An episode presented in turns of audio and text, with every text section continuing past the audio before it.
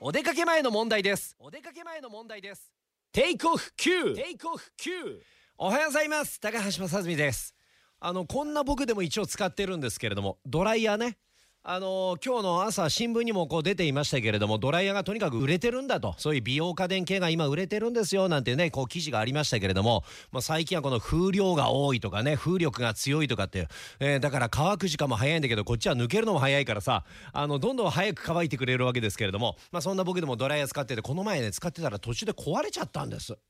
で、あ新しいドライヤー買うのか、これを修理出すのか、まあいろいろこう考えたら、あそういえば以前あのビンゴゲームか何かであの当たった景品のドライヤーがあるぞっていうことで、それを出してきたら、それもね結構風量があってあの使いやすいんです。で一番驚いたのが、コンセント挿すでしょ。でコンセント抜くとき大体引っこ抜くじゃないですか。がそれは、えー、コンセントの接地面が、えー、どっか支点となってテコの原理で指にほんでキュッとつまむだけで、クリップ状みたいな感じでスッとね抜ける、そのユニバーサルデザインなんですよ。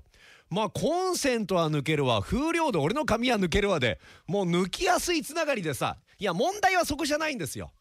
ビンゴゲームでドライヤーを出すな。もらって困る人もいる。まあ今回はたまたま困らなかったけれども、もらってみんなの前でああいつがもらったぞみたいな感じになるのが一番困る。